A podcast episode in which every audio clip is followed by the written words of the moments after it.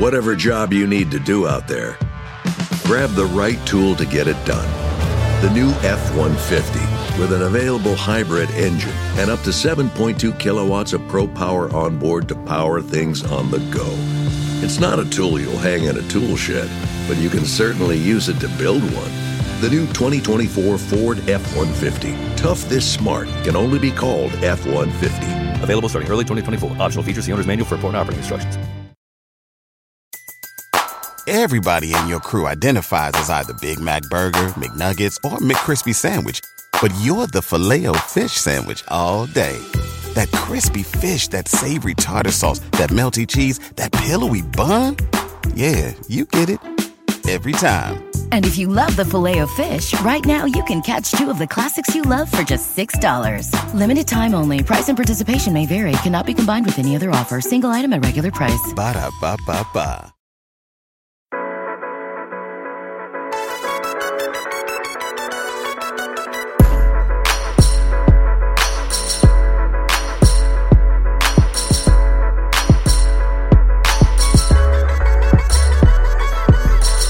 Hello, everyone. Welcome to another episode of this, the Roto World Football Podcast. My name is Josh Norris, and the fantasy football season is over. Yes, it is. Week 17 is just around the corner, but that means week 16 is complete. Hopefully, you won your fantasy football championships.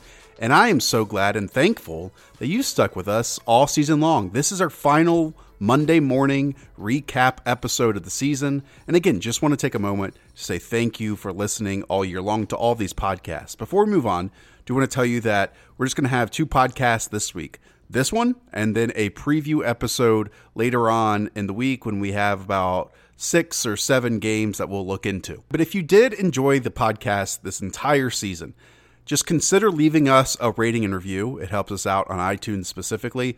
Five stars, little something written. Just helps more people find out about the show. And tell one friend. Also, want to thank Daigle, Hayden, Nick, Ian, Anthony, Pat, and Jesse for taking time out of their Sunday nights and evenings for these recordings all season long. All right, let's get into it. The Houston Texans lock up the AFC South with a victory on the road against the Tampa Bay Buccaneers, which brings the Texans to 10 and 5. The score was 23 to 20 and John Daigle had this early Saturday game for us. Daigle, I understand that the Texans won, but Deshaun Watson and company could do absolutely nothing against this Buccaneers defense that has improved. And a major part of that is probably, and something that we've seen for months and weeks and time after time, that when Will Fuller left with a groin injury, this Texans offense just collapsed. Yeah, if you told me previously that the Texans beat the Bucks, I, I would imagine that okay, their defense, their their offense looked explosive, attacked a weak Bucks secondary, and it was the Bucks offense as a whole that looked worse. But it was the complete opposite. Yeah. Uh, I would say the Bucks offense, for better or worse, was must see TV, and that's not all positive, but it is must see television. While Houston's offense legitimately became one of the worst in the entire league the moment Will Fuller exited in the fourth in the first quarter with another soft tissue injury. Completely indifferent, by the way, from his hamstring. It's now a groin injury. Uh, could not get anything happening. And mid game, Deshaun Watson sustains an ankle injury. Kenny Still sustains a hamstring injury. So they have the AFC South clinched now. And I would assume they're going to rest people for week 17 to get healthy for the wild card round. But it was not pretty by any stretch of the imagination. The only offensive touchdowns being, or touchdown, I should say, being Carlos Hyde's one yard run once Darren Fells was stuffed at the goal line following a 17 yard gain. This is super concerning because Deshaun Watson did not play well. I understood. I understood he was nope. injured. I understand that Will Fuller missed, you know, three quarters of this game, but he was missing throws. Um, his accuracy just wasn't there. He was dropping his eyes, and you know, a lot of time he had time in the pocket, but you know, this Bucks team is just very good at stuffing the run. We know that. I mean, Deshaun Watson was the leading rusher with 37 yards. After that was Carlos Hyde, who also scored a touchdown with just 27 yards. I, it's concerning. And you and I watched the first half together with this game, and I looked over and I said, like, this is a weird season from DeAndre Hopkins, right? Like, the big plays just aren't there week after week, and he's the safety net play right now. And so if you're relying on Kenny Stills to get vertical, if you're relying on um, Will Fuller to get vertical, I just don't know how much confidence I have in this team right now heading into the playoffs, especially with Bill O'Brien at the helm, because there was an opportunity to put this game away in the fourth quarter with like a minute or so left. And instead of going for it in a fourth and one scenario, he decides to punt the ball and give the Bucks a chance to win this game. Yeah, too many times. This is what we've been arguing about the Texans as a whole all season. It's talent and Deshaun Watson's talent just it can't buck bad coaching. And like this is a poorly run organization. It's a poorly coached team. Uh, they don't really know what they're doing. They don't have playmakers. Once like DeAndre Hopkins is out there, but the way this offense works is at the moment Will Fuller leaves, it's DeAndre Hopkins just getting catches uh, within 10 yards of the line of scrimmage. Like it's nothing special, and it can honestly easily easily be stopped. I would say Watson's highlights this year have all been off script, which means that that's the one time Bill O'Brien isn't helping coach and telling Watson what to do. So uh, it's just not a team in the A- the AFC should be scared of at all. And uh, quite frankly, we're probably looking at another wild card Saturday 1 p.m. game that they're just one and done. We have to talk about the Buccaneers because this truly was the story of the game. And one, their defense played well enough to win this game. Their offense, in many ways, threw it away, fumbled it away, but the defense keeping the Texans to 23 points and really just 16 points because we know Jameis Winston, the first play of the game, threw a pick six. It's awful. I want to go through the drive by drive endings here for the Bucks. Okay, interception, mm-hmm. touchdown, interception, blocked field goal, field goal, interception, fumble, punt, touchdown, touchdown. Into the first half. This was an awful game by Jameis Winston.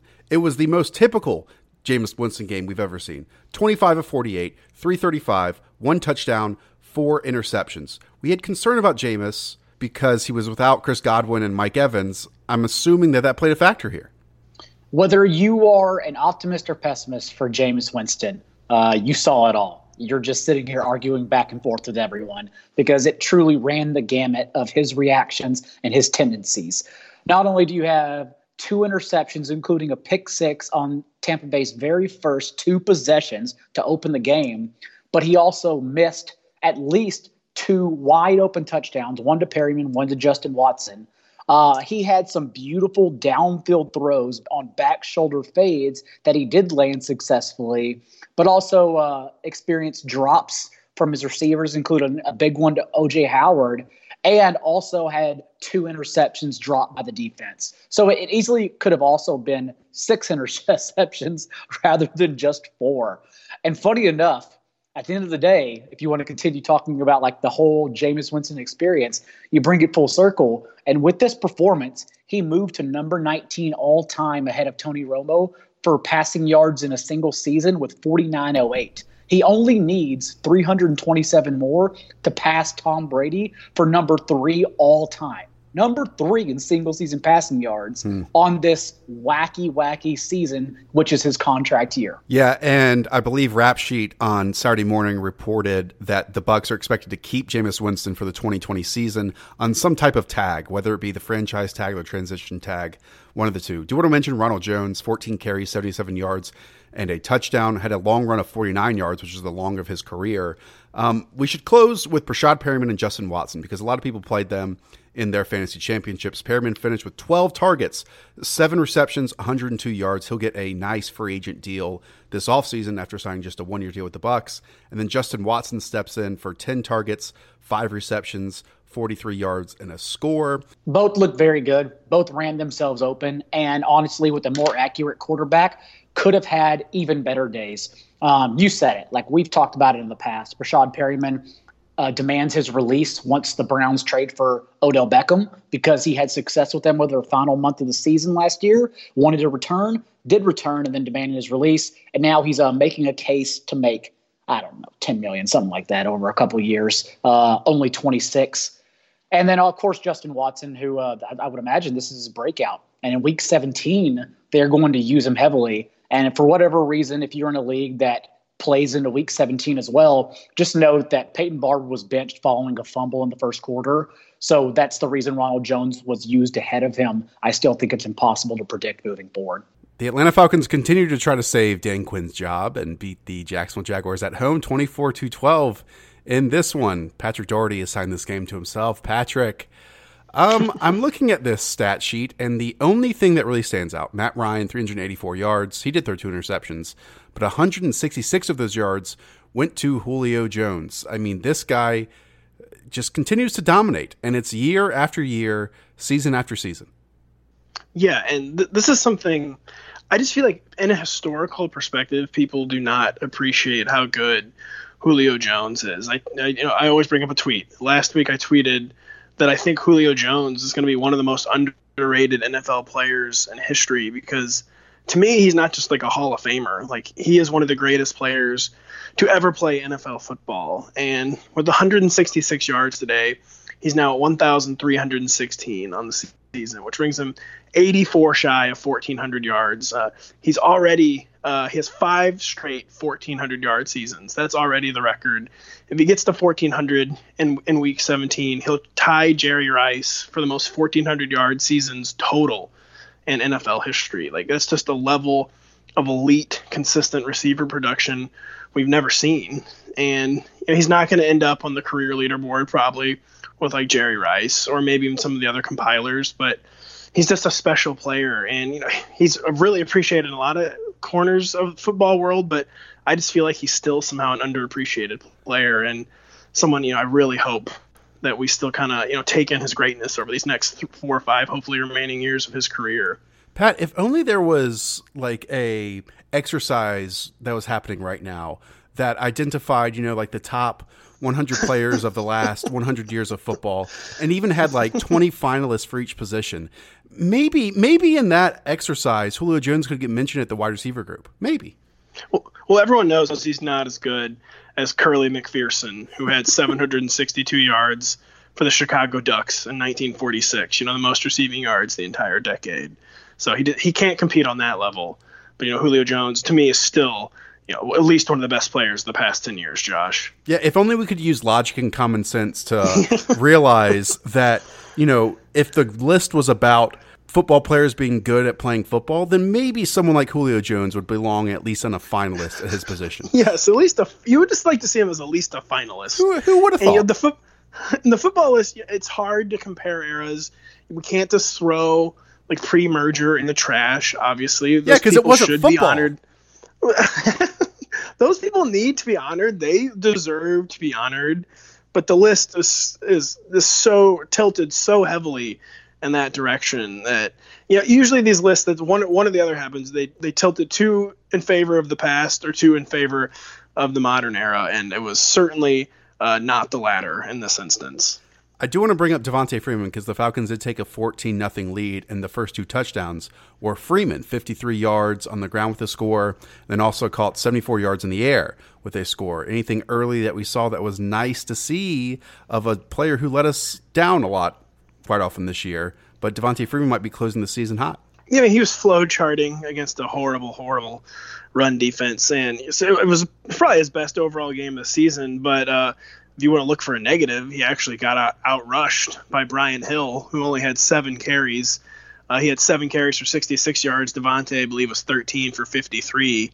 And you just a player who took a lot, you know, taking a lot of hits in his career, had a period where he was suffering a lot of lower leg injuries, and just seemed like it's really sapped his explosion. You know, I think he's only 27, but just seemed like someone whose early career mileage caught up with him you know, really quickly. We've seen kind of more running backs than usual beating the aging curve of late, but it doesn't really look like, unfortunately, Devonta Freeman's going to be one of them. On the Jaguar side, we know this week they let go of Tom Coughlin after a number of things popped up, including like the NFLPA basically telling the players to consider their fine usage, their Listen, you might think it's them. outrageous, but if you don't turn off the lights when you leave the meeting room, that's a ten thousand dollar fine. I don't care what you say that's a ten thousand dollar fine. Well, in this game, they obviously did lose, but like Pat, at points, it got pretty close towards the end there, right? And Gardner Minshew's stat line is atrocious. It's thirteen of thirty-one, 181 yards and a score. Leonard Fournette uh, did average 4.7 yards a carry on 15 carries, 71 yards. What, what can you take from this Jaguars team for this week and maybe spin it forward in 2020? I mean, they looked really packed in in like the first quarter, most of the first half, but so Gardner Minshew, you said had 181 yards today. That's actually what he has averaged over three games in place of Nick Foles. You know, just he's a backup level talent. Um, but you know, he he did do. He's backups. You know, need to have some spunk. They need to have some moxie. And he's never going to be an NFL starter, in my opinion. Hmm. But he can. He's kind of Foles in, kind of uh, Fitzpatrick Fitzpatrickian where he can kind of he'll occasionally he'll go through these really long dry spells, but he'll create some instant offense occasionally. He did that with Chris Conley today. They called a double move for Chris Conley, and he found him for a 42-yard touchdown. He's actually is willing to take shots down the field. He hasn't been hitting many of them lately, but uh, to me, you know, it's just he's a great story, but he looks like someone who is destined to be a pretty good backup and not someone who's probably a starting level talent in the, the 2019 NFL world. All right, let's move on to the other game you had. It was much more, actually, I was going to say it's much more exciting. Pat, I mean, the Philadelphia Eagles and Dallas Cowboys play to a 17 to 9 victory for the Eagles. But, I mean, I know that this basically puts the Eagles in the playoffs if they can win next week, but you could not script a more boring, like taking offense back years that both of these teams put out in the field. It was bad football. But in the end, like this is kind of where the Eagles live this season in wins and losses. And it's Carson Wentz in like certain moments doing just enough and putting the team on his back and carrying them to disgusting victories. And he did that today 31 of 40, 319, and a touchdown. Yeah, if you were to describe, if I was going to choose one word to describe this game, I might go with standstill. Uh, just very little going on in this game. But I mean, first off, too, I wouldn't count the Eagles' chickens before they hatch. They do. I, I would not, with their state on offense right now, their injury state, I would not consider it a guarantee they will beat the Giants on the road. But I mean, Carson Wentz, he just he deserves props. I mean, Nelson Agholor not playing. Alshon Jeffery out for the season. Zach Ertz banged up really early in this game with a rib injury, missed most of the first half. Uh, J.J. Arcega-Whiteside re-injured his foot. Dallas Goedert uh, came down with something late. wasn't announced with an injury, but was clearly shaken up. And with that ridiculous state of, of affairs on offense, he completed 31 of 40 passes, and you know, completed 77% of his passes, throwing to essentially nobodies. And you know, obviously these aren't you know big down the field plays. These are a lot of these were high percentage dialed up passes, but he has played pretty really exemplary football, especially since the first half of that first Giants game where he looked like a train wreck and he what he has done with Greg Ward, you know, as his number one receiver. Really, he he does he he deserves the props, and uh, it's gonna be it's gonna be tough in Week 17. I mean, the Giants uh, talk about like uh, the, the Giants aren't really into playing slobber knockers. Like they're they're playing like these wide open. Speaking of Fitzpatrick, Fitzpatrickian affairs with Daniel Jones, but uh, yeah, I mean, I've, it's hard not to be impressed with what Carson Wentz has done with essentially the C team on offense. And the Giants could pose a few problems, especially passing the football. We know Daniel Jones threw five touchdown passes today, and the corners of the Eagles still getting banged up and still getting injured. Multiple of them left in this game. Quickly want to call out Miles Sanders, 79 rushing yards and a score. 77 yards in the air. He is the most explosive element of this offense, and they're doing their best to get him involved as much as possible. 25 touches today. Uh, Pat, again, unlikely, but the Cowboys still have a chance of getting the playoffs. Again, it depends on an Eagles loss. I mean, all of us sat here and wanted the Cowboys to be in the playoffs over the Eagles just because, like, their potential ceiling is at least higher. I think that's fair to say. But oh my gosh, in like the moment when you need to play well and have a game plan come together, it was awful. Six points in the first half, three points in the second half. Jason Garrett decided not to go eh, for a fourth and one on one drive. Then the next drive goes for it on fourth and nine and converts. the dude just has zero clue. And I'm no professional coach. I don't get paid to do it. But I don't know how you don't do more with the talent on this team. And maybe I'm overing the talent. It was just a wild performance today that makes no sense.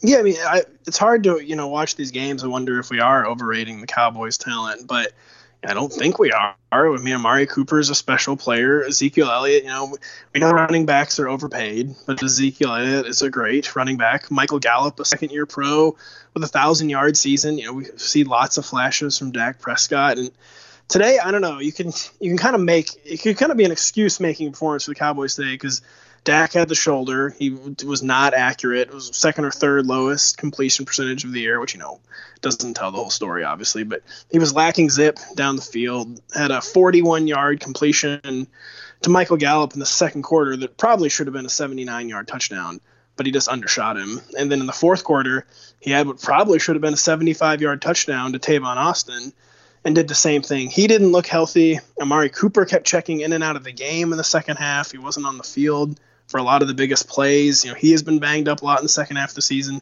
He certainly seemed to be playing through something today. Uh, Zeke hit his head really hard on the turf and took himself out of the game. For uh, he was out, uh, he was out of the game when Tony Pollard lost his fumble because Zeke took himself out of the game. He was never announced with a concussion evaluation though, so they had a lot of strange injury issues today. But yeah, it's uh, you can't view this Cowboy season as other thing other anything other than a momentous failure because I don't think we're overrating this talent, and you know the the rest of the division just in tatters this year, and the Cowboys not winning the division this year is just frankly inexcusable. Whereas we thought the Eagles would screen the Cowboys to death with their linebackers, which they absolutely did. Uh, I mean, Sean Lee looked like me running on an NFL football field. Um, we thought the Cowboys could throw vertically on the Eagles' corners, and they had the opportunities to do that. Not saying to Amari Cooper because it was this weird, like, we don't know if he's hurt or just on the sideline or pulled out. I mean, Tavon Austin had an opportunity, and Dak Prescott just overthrew him on a long touchdown pass. Michael Gallup looked great, but it just wasn't enough. Just 11 targets, five receptions, 98 yards. I mean, so many changes are happening on the Cowboys this offseason. Again, a Dak contract or at least a franchise tag, and I don't know if you re sign Amari Cooper, so on and so forth. I mean, it's just a weird and wild offseason ahead for Dallas.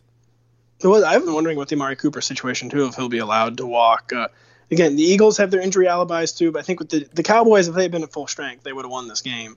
But, you know, the Eagles uh, could come back and make the exact same argument. Once again, it is time to tell you about our friends over at Hawthorne. Look, I have zero clue about cologne. None. I always thought it was this thing that when you wore it and you walked in the room, like everyone from across the hallway, from across the office could just like tell you were trying too hard. Hawthorne makes it super easy to purchase cologne. If you thought the same way that I did, you need to go and check out Hawthorne all that you do is take this two minute questionnaire. They ask you about certain scents that you like, what you're hoping to use it for, and they pick it out for you completely. And it's not this overwhelming, overpowering stench. It's just like, you know, you smell a little bit better walking into a room. They give you a work cologne, they give you a play cologne. And it doesn't just stop there. I mean, they have questionnaires for deodorant, conditioner, body wash, shampoo, everything of the sort if you are struggling to find a gift for, I don't know, your cousin, your brother, someone you kind of like, they're in your family, but you don't see them that often, Hawthorne is the right place to go. Check out Hawthorne at hawthorne.co. That's Hawthorne with an E. And use our promo code ROTO, R O T O, to get 10% off your first purchase. That's H A W T H O R N E dot co and use my code ROTO to get 10% off your purchase. That's hawthorne.co. I'm serious. Check them out. Super easy, easy gift, and spoil yourself a little bit. The Baltimore Ravens continue on their winning ways, beating the Cleveland Browns 31 to 15. Ian Hartitz had this one for us. Ian, I see Lamar Jackson 20 of 31, 238, three touchdowns in the air, another 103 yards on the ground but it wasn't that simple early on. It kind of took a while for this Ravens offense to get going. Yeah, it wasn't all that smooth early, but then you know you just kind of looked at the scoreboard in the fourth quarter, and yep, Ravens are over 30 points again. I mean, it reminded me of like one of these James Harden like 40 plus point performances where it's not even you just we're just kind of getting used to at this point, which is just wild. I mean, Lamar Jackson was like a quiet 103 yards rushing,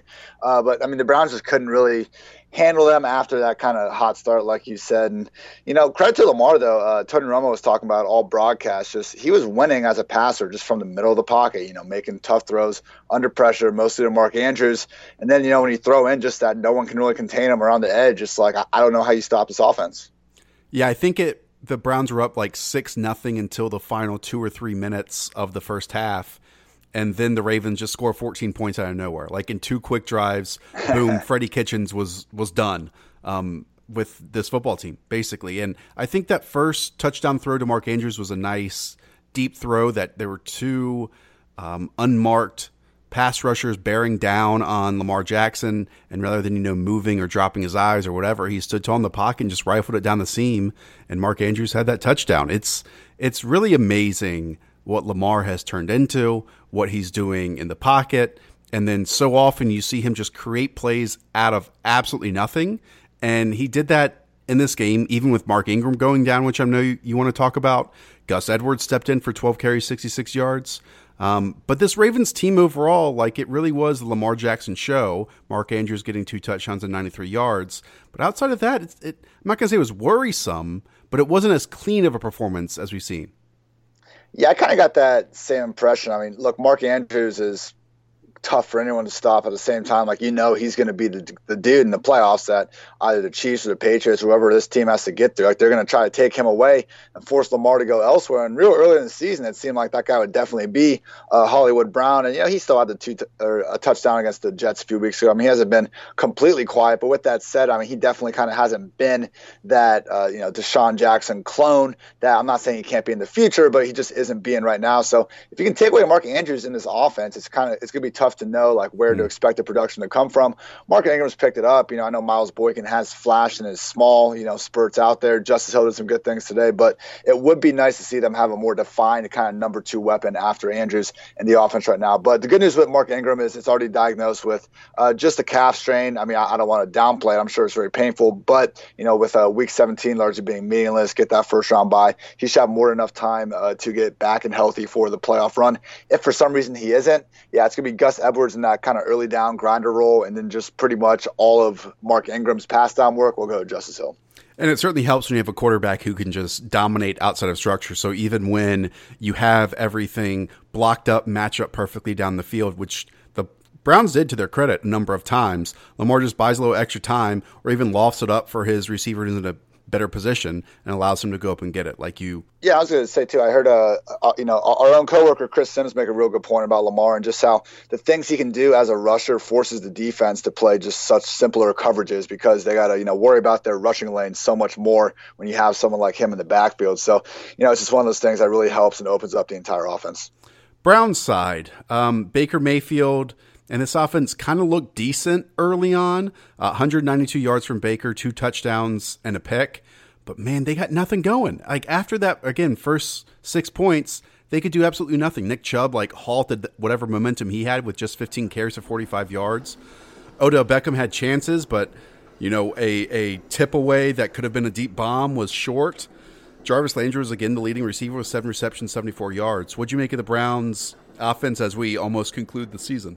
I mean, Chubb and Kareem Hunt had 22 uh, combined touches for only 78 total scoreless yards. So it was just when when no one on this offense was really creating big plays at all. I mean, we it's just kind of been the case all season. There's talent everywhere, but whether it's a penalty or Baker takes, you know, uh, turns the ball over, or if they just can't consistently get explosive plays, they struggle to move the ball downfield. And that was just a Baker game. I mean, 5.8 yards per attempt. Uh, you, you, know, sm- smarter people than myself, I've kind of talked about QB mechanics. I've noted that, you know, Baker's just really been struggling to sit in the pocket, you know, and go from read to read and not try to run out of it. And, you know, when you're Lamar Jackson, it's fine when you escape the pocket because you're still causing uh, tons of problems. But we obviously haven't seen that with Baker all season. I, I think, you know, I, I don't want to give up on him or this kind of pairing of talent until we see them with a better offensive line because I think that's just kind of the root of all these problems. But with that said, I mean, it, there's nothing else you can call Baker's second season other than just extremely disappointing. And then obviously Odell was a bit of a story in this game. I'm not, you know, giving him grief for it, but he had like this stupid taunting call along the sideline that like I just think not being targeted by officials so much, but like we see stuff like that all the time, and he got a 15 yard penalty called against him, and then you know he gets in a discussion with Freddie Kitchens on the sideline when you know Freddie's just lost it completely, and he can't call plays within inside the 10 yard line anymore, and Odell's just frustrated, and like obviously the camera zooms in in those moments, and it's up to you to decide like what you believe in those moments of you know, who's at fault or who's not, blah, blah, blah. But it's just an awful situation all around for this Browns team. It was unfortunate because, you know, OBJ did find the end zone again. Nice little three yard fade. He could have had a really big day if uh, Baker looked for him deep and Marcus Peters was just able to get a hand in at the last second. But, you know, it, none of that's going to matter because it's just about kind of the sideline antics that, right. again, you know, weren't the worst thing in the world. But, you know, here, here we are just having kind of another meaningless sideline conversation about Odell Beckham Jr. And one of the surprises of Sunday, the other game you had, the Cardinals go on the road to Seattle, win 27 to 13. Again, this is one of the top players in the NFC. Seattle Seahawks dropped to 11 and 4. The Cardinals improved to 5 9 1. I mean, they break their losing streak. And it wasn't just Kyler Murray. I mean, Kyler Murray did start the game 11 of 18, 118 yards, and a score to go with 40 yards on the ground.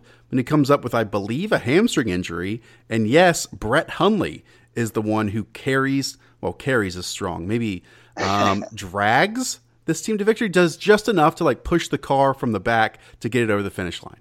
Yeah, I thought Brett Hundley was fine in relief. I mean, he, uh, you know, his, his passing line was pretty bad, only 49 yards, uh, completed four of nine passes. But with that said, he did have a real nice uh, pass down the sideline to Christian Kirk that probably would have been good for 25 to 30 yards, and his foot, you know, just barely didn't come down in bounds. So he was a little bit better in his passing line suggests, and then added 35 yards on the ground. I mean, the good thing about having Hundley as a backup, and it's kind of the same thing with the Ravens and RG3. If disaster does strike, they don't have to change their entire offense offensive game plan because they still at least have a somewhat mobile guy back there to kind of do the things that Kyler can do obviously he's not Kyler Murray. I mean, I think the ceiling of this whole offense uh, definitely drops if we, we do see Kyler out in Week 17.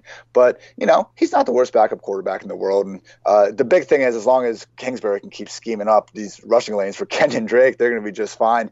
Uh, I mean, it's you know, entering this game, the Cardinals were number one in the entire league in yards created before contact per rush. I think some of that is just you have like the Ravens are number two. You know, with how much Lamar and Kyler run, I think that kind of uh, inflates the stat a little bit. But still, I mean, we, we watch the games, and again and again, you know, Cliff is doing uh, interesting things, just try to get whether it be Kyler, Drake, whoever it is, he gets them in the open field on these rushes, and they've without a very good run blocking offensive line, they've still had a very good rushing offense all season. No catches for Christian Kirk. Larry Fitzgerald had four catches, 48 yards, and a score. Let's talk about Kenyon Drake for a moment because he has just been an incredible player since the Cardinals traded for him. And yes, they have, you know, a big contract with David Johnson. Yes, they have a talented running back in Chase Edmonds, but it would be difficult for Kenyon Drake not to be on this roster in 2020. 24 carries today, 166 yards, two touchdowns, and 18 more yards in the air. I mean, he and Derrick Henry, who are teammates at Alabama, have just both lit the NFL on fire this season. And Drake just seemingly looks like better and better each and every week. Yeah, he was doing it all. He had an 80 yard touchdown run where, you know, he was untouched, made the right read, put his foot in the ground, and just outraced everyone. But then a couple drives later, you know, he's putting a defender into the dirt with this ferocious stiff arm. I mean, he's definitely, you know, I think early in his career, kind of like, you know, Duke Johnson, some of these guys where they, he was used as more of a scat back and kind of wasn't given that uh, three down roll chance by Adam Gase. But we always saw, you know, those flashes usually towards the end of the season where he would get that full time role and he'd uh, do really big things with it. And that's really really what we've seen his entire tenure with the Cardinals. Uh, the the receivers were disappointing, and not just on the Cardinals side of the ball, but on the Seahawks too. I mean, they're duds all over the place. Uh, I'm, I'm, sure, I'm sure you saw that with uh, all of our you know Tyler Lockett and DK Metcalf conversations. Yeah, let's hit on that. What was up with the Seahawks today? I'm reading this. Russell Wilson completed like half of his passes for 169 yards and a score. Tyler Lockett had one catch for 12 yards. Um, no one got anything going. Jacob Hollister was a leading yards getter on the team with 64. It's not like this Cardinals defense is good at all. In fact, they're they're bad. I know Chandler Jones is like maybe the most underrated pass rusher in the NFL. The Seahawks team is supposed to be one of the best in the NFL. Why couldn't they do anything at home against the Cardinals? Didn't help that they lost. I mean, they're going to be without Chris Carson uh, to a hip injury and now CJ Prosise with a broken arm. Both never done for the season, both never out before halftime.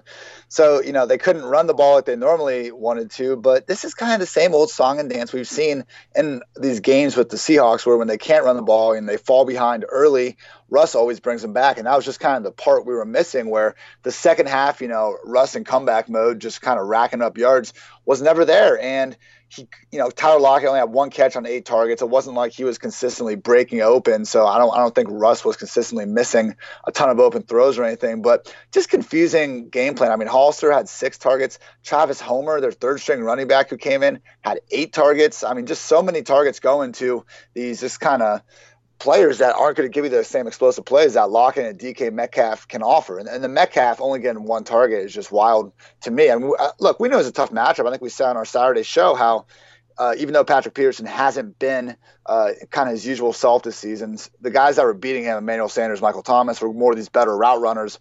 Uh, you know, he does have the size and speed to compete with someone that's more raw like Metcalf, but only one target. I mean, we still saw Metcalf, you know, against Jalen Ramsey, against James Bradberry, make big plays in moments, and he didn't even have a chance to do that today. So it's just disappointing to see this offense like literally not get their best players involved week after week after week. The Patriots beat the Bills in New England 24 to 17. As we know, that brings the Patriots to 12 and 3 and the Bills to 10 and 5. Hayden Winks had this game and two others for us. Hayden, uh, look, heading into this game, we had some obvious reservations and concerns about this Patriots offense, and they did nothing but came into fruition in this game against this Bills defense.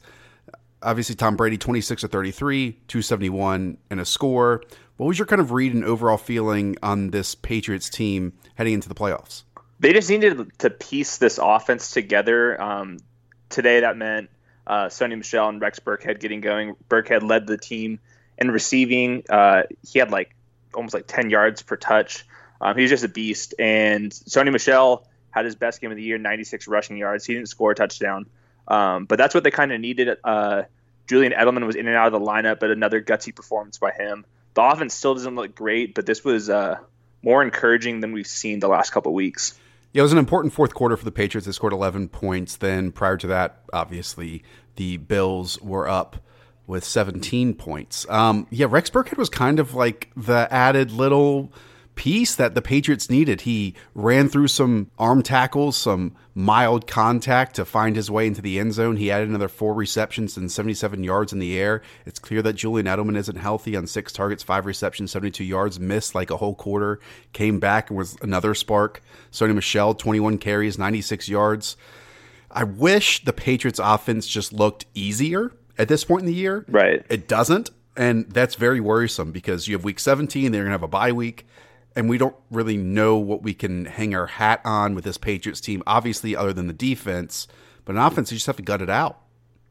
Yeah, they're just going to have to win close games in the playoffs if they're going to pull this thing together. Uh, one thing that's really clear to me is Tom Brady does not want to take a hit at all. So I think they really need Edelman to get fully healthy because he he needs to win these underneath routes. Otherwise, it's going to be Rex Burkhead and James White, and maybe if we get like Sanu healthy, um, they're going to have to make plays underneath. Shifting on over the Bills, there was a point in this game when two explosive plays made all the difference for the Bills, and they were deep shots from Josh Allen. He was like two or three for 88 yards. One was a deep shot to John Brown, his only catch of the game, which was a 53 yard score. Um, and then another one was a Dawson Knox 33 yard reception as well. I believe he was ruled down at like the one yard line or close to it. Um, look, those are the plays that we knew Josh Allen would have to make heading into this game because it was a difficult test for him with this Patriots defense. There were times he made them, and there are times that he just completely whiffed on throws that needed accuracy. Yeah, he's just he's just a limited player. He has all the arm talent in the world, but he's not accurate with them. So, um, I mean, even today, this was this is kind of maybe even like worst case scenario for me where he hit two of these deep deep targets and they still he still only had 208 yards.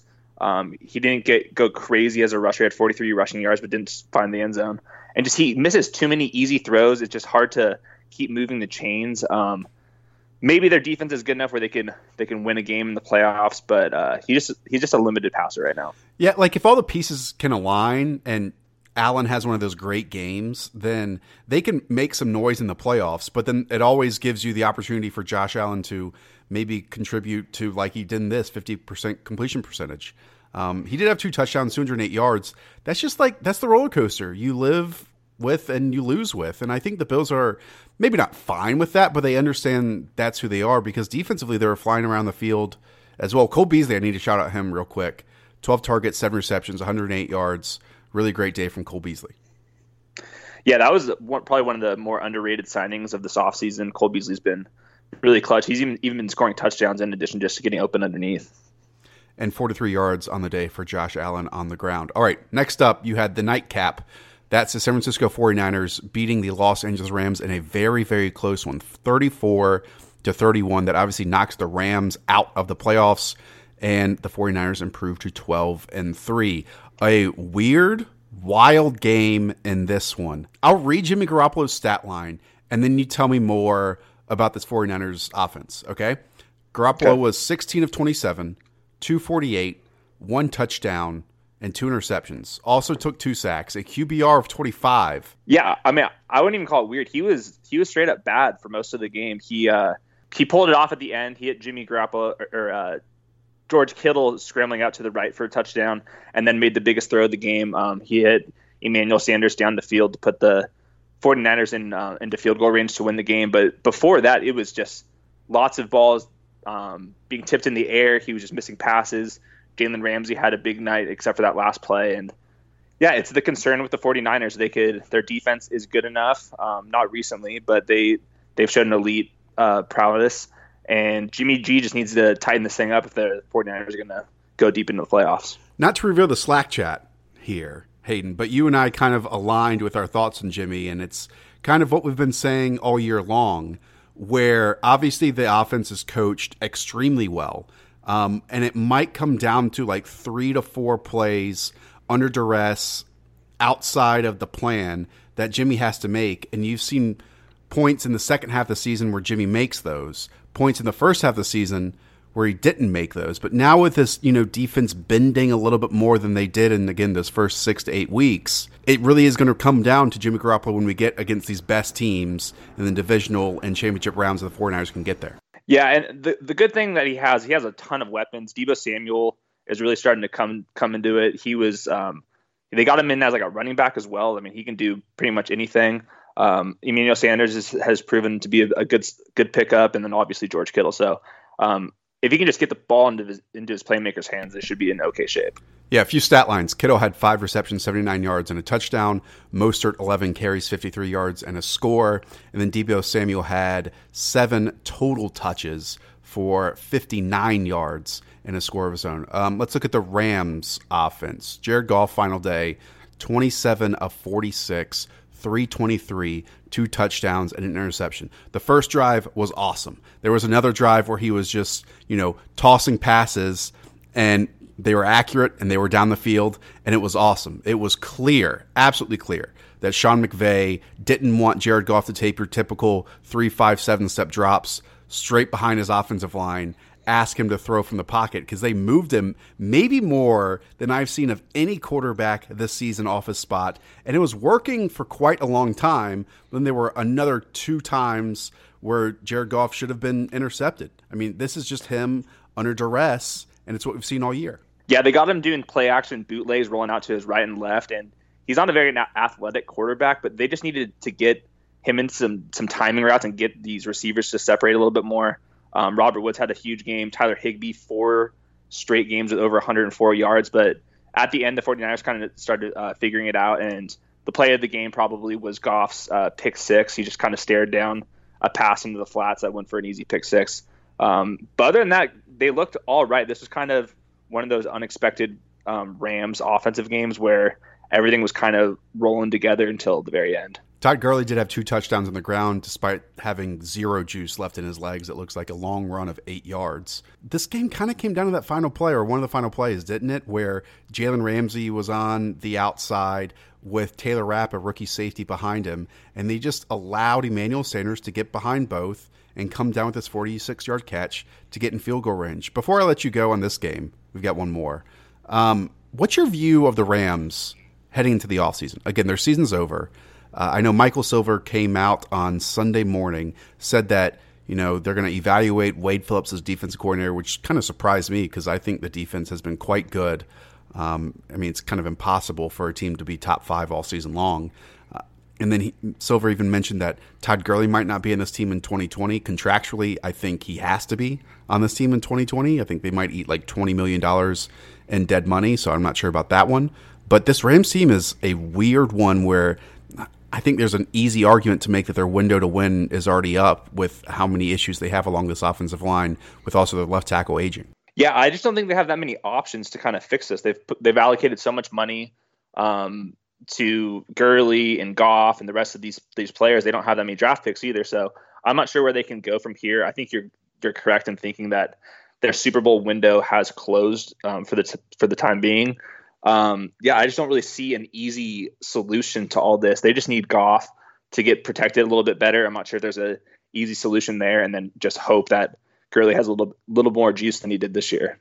That was the Miami Dolphins at home, winning in overtime against the Cincinnati Bengals, 38 to 35. Take me through this end of game sequence because with like less than a minute to go, the Bengals score a touchdown, kick an onside kick, recover it, score another touchdown. believe they have to get a two point conversion as well. Then they go into overtime in like the waning moments of overtime. The Dolphins kick a field goal to win it, and this was the battle basically for the number one overall pick. Yeah, there's a lot, a lot on the line here. Uh, the Bengals needed to lose to guarantee that they would be uh, the first overall pick, which they got. Um, so that's gonna be Joe Burrow most likely. But it was 35 to 12 in the fourth quarter. Oh the Bengals, yeah, the Bengals scored a touchdown.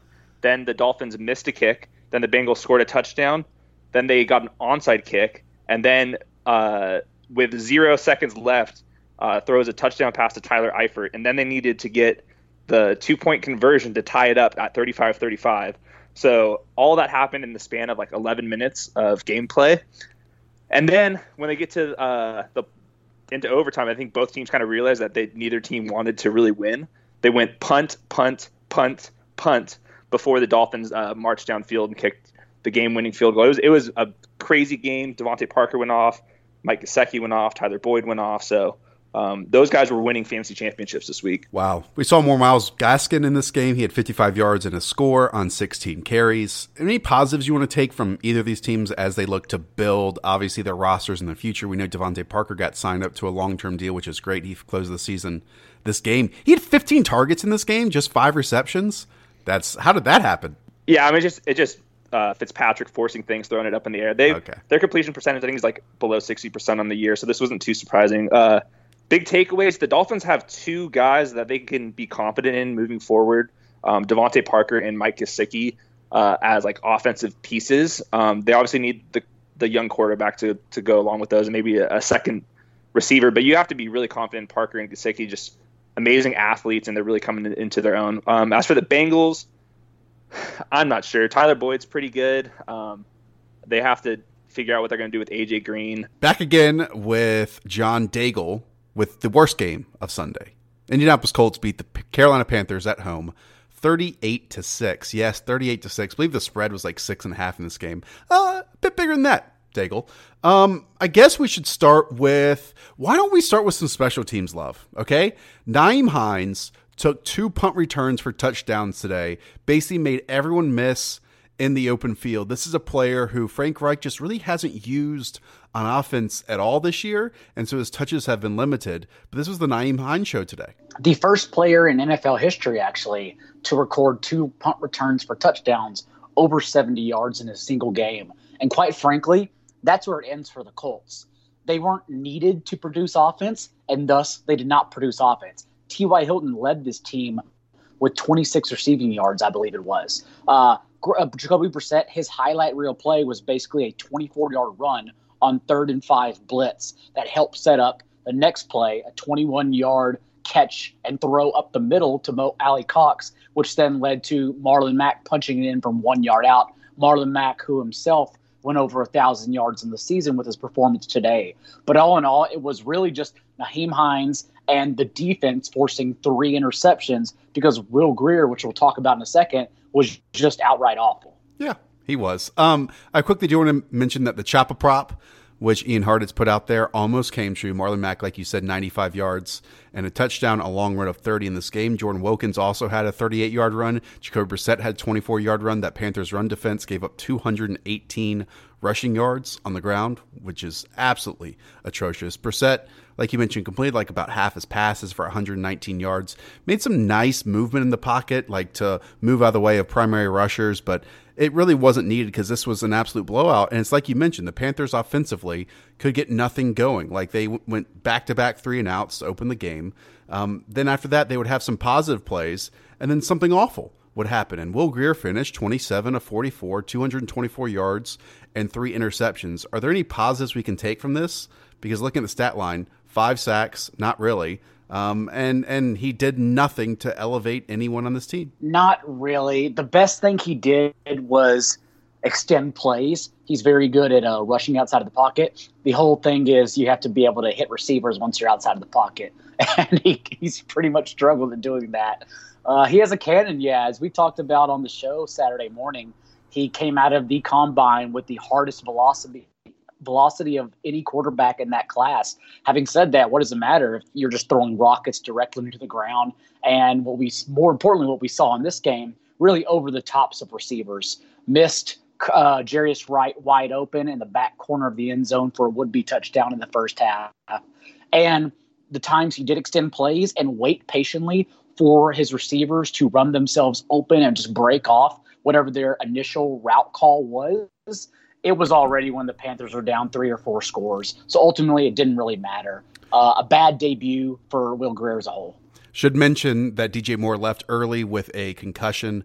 Uh, Christian McCaffrey kind of had a George Kittle like stat line here where you know, no one else had over three receptions outside of him. Greg Olsen was the leading receiver outside of Christian McCaffrey, 33 yards. Meanwhile, McCaffrey had 15 catches on 15 targets for 119 yards. I believe that's a Panthers record for single receptions in a game. And he's just like less than 100 receiving yards off that 1,000, 1,000 mark uh, for the season. Yeah, with that performance, McCaffrey moved ahead of Kelvin Benjamin for sixth all time and Panthers receiving yards. only his, and he's already sixth in franchise history in receiving yards. He is now the first back in NFL history to have over 100 receptions in back-to-back seasons and as you stated less than 100 yards 67 receiving yards to be exact to be only the third player ever with 1000 1000 and i would imagine as you saw with 15 catches 15 of 15 on 15 targets right uh, 15 catches in this game I would imagine they go into week 17, just as they did last year, feeding him to get him records, get him over the 67 yard hump, and then return him to the bench. Everyone knows about the risks of driving drunk. You could get in a crash. People could get hurt or killed. But let's take a moment to look at some surprising statistics. Almost 29 people in the United States die every day in alcohol impaired vehicle crashes. That's one person every 50 minutes. Even though drunk driving fatalities have fallen by a third in the last three decades, drunk driving crashes still claim more than 10,000 lives each year. Many people are unaware that driving while high can be just as dangerous. In 2015, 42% of drivers killed in crashes tested positive for drugs. Not so harmless after all, is it? And get this from 2007 to 2015, marijuana use among drivers killed in crashes doubled. The truth is, driving while high is deadly. So stop kidding yourself. If you're impaired from alcohol or drugs, don't get behind the wheel. If you feel different, you drive different. Drive high, get a DUI. Drive sober, or get pulled over. This message has been brought to you by the National Highway Traffic Safety Administration. Maybe Sunday's wildest game featured the New York Giants going on the road against the Washington Redskins and winning 41 to 35 in overtime. Anthony Costa had this one for us. Anthony, all I want to say Danny Dimes, five touchdown passes. How'd it happen? First game back for Jones, missed two weeks with the high ankle, showed no ill effects, looked fully healthy. This was his best game. Uh, the touchdowns and yards were season high. Obviously, the Jets game, Detroit, we've seen Jones go off when he gets these plus matchups. But yeah, an OT win, Jones looked real good. A lot of clutch throws. The touchdown to Sterling Shepard, he pumped the screen hit Shepard over the top. Um, that play for me, that's something that Jones does that like Kyler Murray can't do right now. Ooh. And um, I mean, I'm just not seeing it from anyone in this class right now that's doing what Jones is doing. When you look at it, the body of work is just starting to add up. The ratios are good. Jones obviously has the measurables. For me, there's a lot to like with him going into the offseason. Nice. Also had 352 yards along with his five touchdowns. Uh, we'd mentioned quite often that Saquon Barkley didn't quite look like Saquon Barkley since his high ankle sprain. Today he did, and it included a 67 yard touchdown run and a 51 yard touchdown reception, uh, 22 carries for 189 yards on the ground, and another 90 yards in the air. I'm assuming he looked back to full health. Yeah, and this was kind of an overdue breakout for Barkley. Obviously, had the big game last week, but this was really his first blow up. We really hadn't seen this from Bar- Barkley since the injury. But yeah, this looked like the Barkley from last year 26 touches, 280 total yards. Both his touchdowns were chunk plays, the, the 67 yard rushing touchdown, and then he was left wide open downfield on the receiving one. The Redskins, obviously, very favorable matchups, but this was good to see. Everything is still there with Barkley. I was never off him, but I also think a lot of his rookie success was volume based. Like Eli was just so bad and constantly checking down. But yeah, massive game from Barkley this week, obviously trending up lost to JJ Zachariason because of Saquon Barkley, but it's okay. These things happen. Uh, one more final note on the Giants. Uh, Daniel Jones spread it around quite a bit. I mean, Golden Tate had 96 yards, the team's leading receiver, but then touchdown pass went to Saquon Barkley, Sterling Shepard, Cody Latimer, and then two to Kaden Smith. On Washington's side, Dwayne Haskins started this game, went 12 of 15, 133 yards and two scores, then left with an injury. What was the injury? And it certainly seemed bad as he, I think, barely could get off the field. Ankle injury for Haskins. Yeah, played great before that. Really, the last two weeks he's looked better, but again, he's doing it against bad defenses, and there's still a lot of stuff I don't like about him. Like a lot of the yards are coming on broken plays and one read throws. But yeah, the injury looked bad, but it could have been worse. Uh, you know, he he lobbied to go back in the game, but Snyder shut it down. So, um, not sure if he'll be back next week, but some encouraging sign for Haskins the last two weeks. Meanwhile, Case Keenum led this team back in the fourth quarter. A touchdown pass of his own to go with 158 yards. Um, Terry McLaurin had 86 yards, but again, this team spread around too. Steven Sims Jr., 64 yards and two touchdowns receptions. Is this a player that maybe we should keep on our radar heading into 2020? It certainly seems like a player who has some explosive elements to his game. Okay. Okay, yeah. Two touchdowns this week for Sims. Ran a really clean double move on one of his touchdowns. Led the Redskins in targets. He's done that the last two weeks. There's talent with Sims, but he's also had good matchups. Uh, Vontae Maddox last week, Sam Beal and Corey Ballentine this week. So I don't see a ton of value there. He's only a 4 or 5 guy.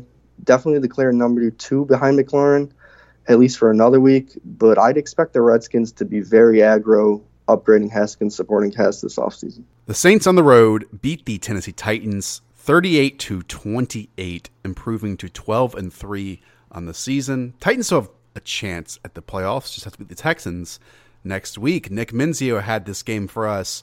Nick, the scoreboard reads that it was a comfortable win for the Saints, but that wasn't the case at all. The Saints had to score 35 points in the final 32 minutes of this game when they were down 14 to 3 at one point. How did they do it? Yeah, the Titans actually looked like they were going to maybe roll the Saints after jumping out to a 14 nothing early quick lead. Uh, Ryan Tannehill and AJ Brown with big plays in the passing game. Jonnu Smith long touchdown. Then I guess the the Saints outdoor uh, offense woke up a little bit and Drew Brees was hitting Jared Cook for a couple touchdowns. Michael Thomas doing what he does and then Alvin Kamara breaking his touchdown drought finally after not scoring since week three, scored twice in this one. So all the all the major players in the Saints offense uh, popped off in this one. Yeah, let's first talk about that early resurgence from the Titans. AJ Brown had a 49 yard run for a touchdown, which just showcased his yards after carry capabilities, yards after contact capabilities, since he didn't catch the ball. Um, we know that um, we know that Derrick Henry was not going to make this game kind of a late scratch for us fantasy players, but Dion Lewis stepped in 15 carries, 68 yards. What was the difference you saw in Derrick Henry typically in the lineup versus Dion Lewis in there today? Dion Lewis, I think his his playmaking ability is just pretty much gone at 29 years old. I mean, he, he just looks like a completely different player than Derrick Henry. Obviously, Henry just a, a, a total chore to take down. Uh, Lewis, complete opposite. Um, they had no running game really. I mean, Hmm. Lewis averaged a good av- averaged a good yards per carry number, but he just wasn't in plays in, in the running game to me. But yeah, AJ Brown had the long uh, 49 yard touchdown run. Um, Jonnu Smith had the 41 yard after the catch, uh, touchdown catch, and um, I mean, watching these guys with the ball in their hands in the open field is just super fun to watch. I mean, animals in the open field, hard to take down, um, big guys. Um, th- these these two guys are the, are the are the fun parts of the Titans offense when Derrick Henry's not out there. And even Tajaé Sharpe was making plays, had two touchdowns of his own. I really do hope the Titans make the playoffs. It'll be difficult to get there, but they're more fun than, say, like the Raiders or the Steelers. All right, Saints, we haven't talked about them at all. Um, Drew Brees, yes, it's been well documented his play outdoors. Well, today, 279 yards and three touchdowns. Two of those touchdowns went to Jared Cook, which were just beautiful uh, hauls in. They were just beautiful catches by Cook that, you know, a lot of people, maybe in previous years, wouldn't be making on this Saints team, maybe other than like Jimmy Graham back in the day, adding 84 yards to his total as well. Jared Cook's really taking this offense to the next level outside of Alvin Kamara and Michael Thomas. Yeah, uh, his, his seventh and eighth touchdowns of the season in this one. Um, he has a new career high in touchdowns. So after catching six in the previous two years, um, he's really taken off in the second half of the season. He's been, I mean, he was a major disappointment the first half of the year, but I mean, he's scoring every week pretty much now. He has a couple multi-touchdown games. Um, avoided that concussion a couple weeks ago. and Was able to play the next game, so he's really playing well right now. He's he's fun to watch it. And Alvin Kamara added two touchdowns, I think his first since week three of the season. But we have to close out this Yep. game with Michael Thomas. 17 targets, 12 receptions, 136 yards in a score. Now up to 145 catches on the season, which is a NFL high for a single season. There were moments in this game, Nick, where everyone watching knew where the ball was going, and it was going to Michael Thomas. yet he was still creating like two or three yards of separation against any Titans defender. It was wild to see, and it seems like we see that each and every week for Michael Thomas. Oh yeah, I mean you're you're looking at his box scores now. Ten catches, over 100 yards every week. Um, he has over 100 yards in nine of his last 11 games, eight touchdowns in that span. Um, it's just routine for him now. I mean, one of the best route runners in the NFL, maybe the best route runner. I mean, creates so much separation, like you're saying. Um, like you said in that fourth quarter when they were trying to get him the record, they were throwing him the ball every play, and he was still making the catches. I mean, they knew where the ball was going, and Thomas was still getting it done. I mean, great game from him. It's just customary at this point. Let's go to the other game you had. That was the Oakland Raiders against the LA Chargers. Raiders go on the road, win this. Not really on the road. Apparently, it was like 95% Raiders fans. Uh, 24 to 17. Uh, Derek Carr threw for 291 yards and a score, yards per attempt of 9.7. Uh, we know he didn't have Josh Jacobs in this one. And maybe the star that no one saw coming. Hunter Renfrow logged a 56 yard touchdown catch on nine targets, seven receptions, 107 yards in that score. Hunter Renfrow led all the Raiders in every receiving category catches, yards, scored the lone touchdown, led them in targets as well. Really sucked the life out of Darren Waller's game as well. He only saw four targets. Um, both those guys run their routes in the same areas of the field. So Waller owners playing in the finals were definitely pretty disappointed with his four catches for 37 scoreless yards line. But we knew Renfrow is, is starting to become one of Derek Carr's go-to guys. Um, the 56 yards touchdown was done all by Renfrow. I mean, it was some pretty shoddy tackling attempts by the Chargers after the short catch, but ran right down the seam and right in the end zone. It was Carr's only touchdown pass of the day. More than enough to beat the beat the hapless Chargers here. The Chargers have some nice like individual pieces on defense, right? Like Joey Bosa, Melvin Ingram, Derwin Mhm. James. Derek Carr only had four incompletions today. I mean, he, I know he's not throwing down the field consistently.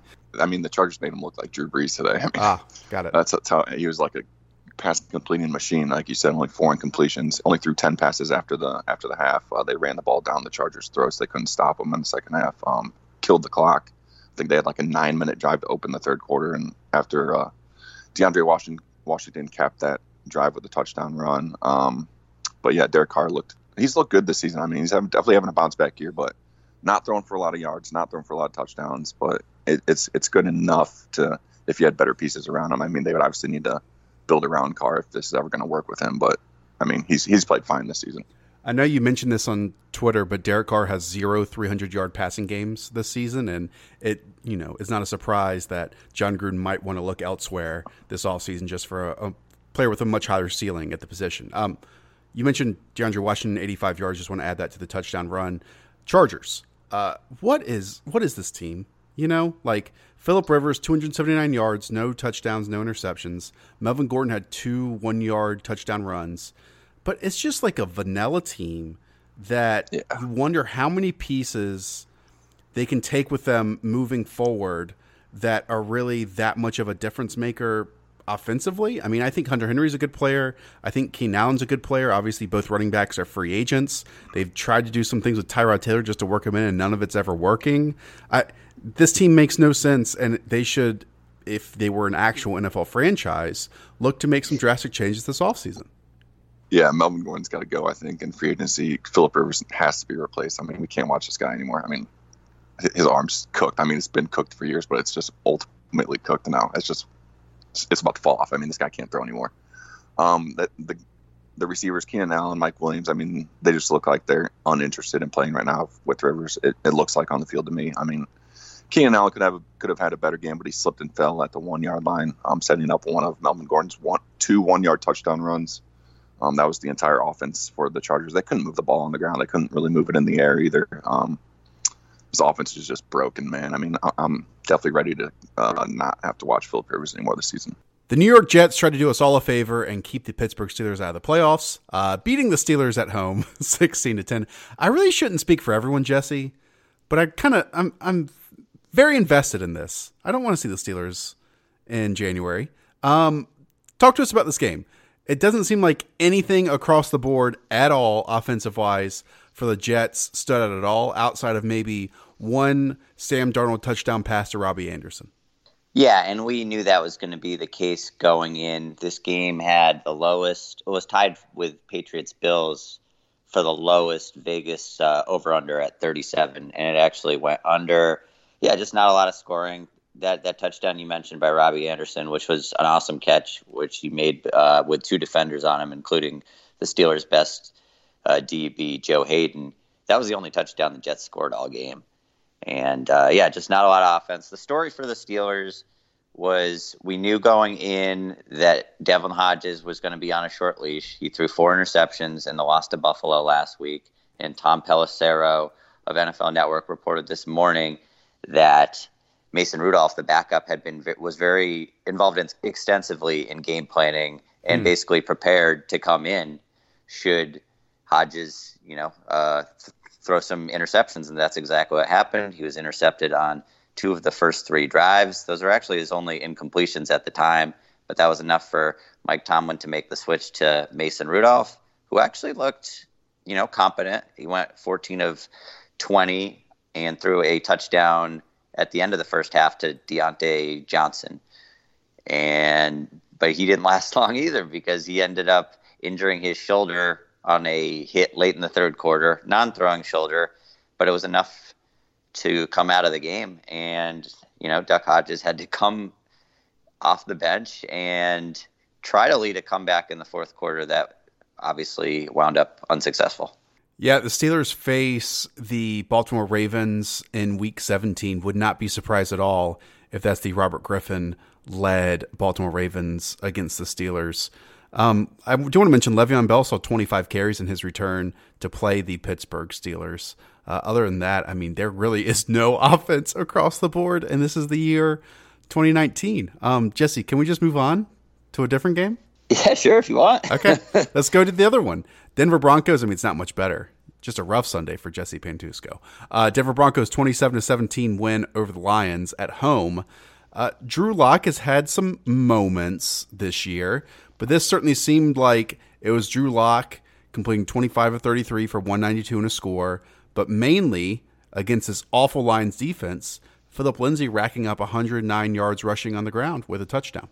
Yeah, you hit on the two big offensive pieces for the for the Broncos in this game. Uh, Lindsay had one of his best games of the year. This was his first hundred yard rushing performance since week five, I believe, against the Chargers, and it moved him within 42 yards of what would be his second straight thousand yard rushing season, which is pretty remarkable for an undersized guy who went undrafted out of Colorado. He's put together a really nice career for himself. And yeah, this was a good spot for Drew Lock at home against, you know, one of the league's worst secondaries outside of Darius Slay, who actually did a pretty good job covering Courtland Sutton today. But Detroit came in having allowed the second most passing yards per game. And it wasn't a huge game statistically for Lock, but he definitely took care of business. They didn't finish a lot of drives, but at one point, after getting off to sort of a slow start, Lock led five scoring drives in a row and was really sort of hitting his stride, you know, between the second and third quarters. What else do I want to talk about? Well, Kerryon Johnson returned. That's probably one thing to talk about with this one because for some reason, Matt Patricia and company believe that Kerryon Johnson, who had been in IR for quite some time, decides, yeah, it's good to play him in week 16 of NFL season when our season is 3, 11, and 1. Uh, it's, it's done. And Kerryon Johnson, I believe, exited this game early. Uh, well, Johnson, there there was like a brief injury scare, but he did he did come back in. I, I wasn't used a lot in the fourth quarter because they were they were losing and they had to to sort of come from behind. I, wouldn't say that he's he suffered a real setback though, but you know he didn't see extensive playing time, and that was sort of what we you know expected coming in because Matt Patricia said leading up to this game that they were going to be smart with quote unquote smart with Kerryon's usage. And I think smart with his usage probably would be not exposing him to this meaningless week 16 and, and probably week 17 game, um, as, as, you alluded to earlier. I, th- I, think this is probably a case of, you know, Kerryon hadn't played in eight weeks and felt like he, you know, really wanted to help the team and, and go out there and, and get some reps late in the season because you know last year he he had a, a similar deal where he, he got injured and, and, missed a lot of time. So we have not really seen a lot of Kerryon Johnson in his two years since you know being drafted in the second round out of Auburn. But uh, yeah, he, he didn't get the start. Bo Scarborough, who was actually coming off an injury of his own, he missed last week's game with a rib injury. He got the start. And they saw roughly about the same amount of snaps, but it was Kerryon who had a slight edge in touches 11 to 8 didn't didn't do anything you know out of the ordinary or, or, you know look that special. I think his long run went for only 8 yards. Um, but yeah i in his in a lost season where you know the lions have lost 8 in a row now seven of those with backup quarterbacks with matthew stafford being lost to his his season ending back injury there's just really not much incentive to win or risk a valuable player like Kerryon Johnson um, and but I don't know for whatever reason, Matt Patricia th- uh, thought it was a good idea to uh, give give him a whirl against Denver this week. Uh, let's close with this. We know the Lions like aren't really the Lions because you know Matthew Stafford has missed a bulk of this season. No Marvin Jones, yeah, no, right. Um, the Steelers aren't really the Steelers, and by the way, they can easily make the playoffs if they win next week, most likely against Robert Griffin III and the Ravens, and then the Titans lose to the Texans. Then who they just lost to two weeks ago, yeah. right? Then the Steelers are in. Um, but Pittsburgh, there's a lot of things to. I'm kind of combining your games here. There's a lot of things to take from the Steelers' defense. Like they've been one of the better units across the NFL basically all season long. But with these two teams, the Broncos and the Jets they have some wide receiver talent. They obviously have some quarterback talent. What are you taking from each team since this is our last recap pod into the 2020 season? Because obviously the Jets are going to stand by Sam Darnold. Do you think Drew Lock has shown enough to be the quarterback of the Broncos for 2020? I think so, probably. Uh, you know, they've won three out of four games since he, he took over the starting job from Brandon Allen, who was filling in for Joe Flacco um, who was always thought to be sort of a one year stopgap. I think this is the last year of his contract anyway, so they can get out from that pretty easily. But yeah, uh, we we all sort of knew the the book on on Lock coming out of Missouri. We knew he had a had a really strong arm, but it was sort of frustrating just the, the tape that I watched how inconsistent he was on on sort of you know the layups, the short touch passes. Um, and that, that's something that obviously he's going to need to build on and it, you know this this rookie season sort of got away from him. He didn't look very good in the preseason and suffered a thumb injury that kept him out for you know basically the first three months. But I've liked what I've seen so far. And you, you did mention they have some receiving talent in, in Courtland Sutton, who's put together you know a thousand yards season, even with all of the you know the the quarterback musical chairs that we've seen. And I, I would argue that Denver's probably in a better position um, receiver wise because Robbie Anderson, who's thought of as the Jets guy, is, is a free agent after this year. And so there's no no lock that he's coming back. And the Jets have a lot to sort out with with Le'Veon Bell, who has really probably really been a dis, an expensive disappointment for them. That could be a tough contract to get out of. It doesn't really seem like Adam Gase particularly likes him or ever wanted him in the first place. Um, but yeah, I think I think it's tough because John Elway's track record with quarterbacks has has not been great outside of signing Peyton Manning after he, he got let go by Indianapolis when they drafted Andrew Luck. But I think Lock has shown more promise than some of the players who have gone before him, the the Paxton Lynches and Chad Kellys of the world. So that closes the book on the 2019 game by game review podcasts for your Monday mornings. I hope you enjoyed them. Again, thanks for sticking with us. Don't worry, we will still have review episodes during the playoffs. Those will just be on Mondays or Tuesdays, like normal episodes, not in time for your Monday morning commutes. We'll also do preview episodes during the playoffs as well. Again, if you stuck with us all year long, just take a moment, leave us a five star rating. A review helps as well. And we will talk to you soon. Happy holidays, everyone. Go and enjoy it with your family. What do eight bags of concrete mix, a cooler full of 30 pound sea bass, and a 10 inch compound miter saw have in common? They're all things that are easier to load in and out of the bed of the new F 150. Thanks to its new available Pro Access tailgate that's also a swing gate. The new 2024 Ford F 150. Tough this smart can only be called F 150. Available starting early 2024. Pro Access tailgate available starting spring 2024. Cargo and load capacity limited by weight and weight distribution.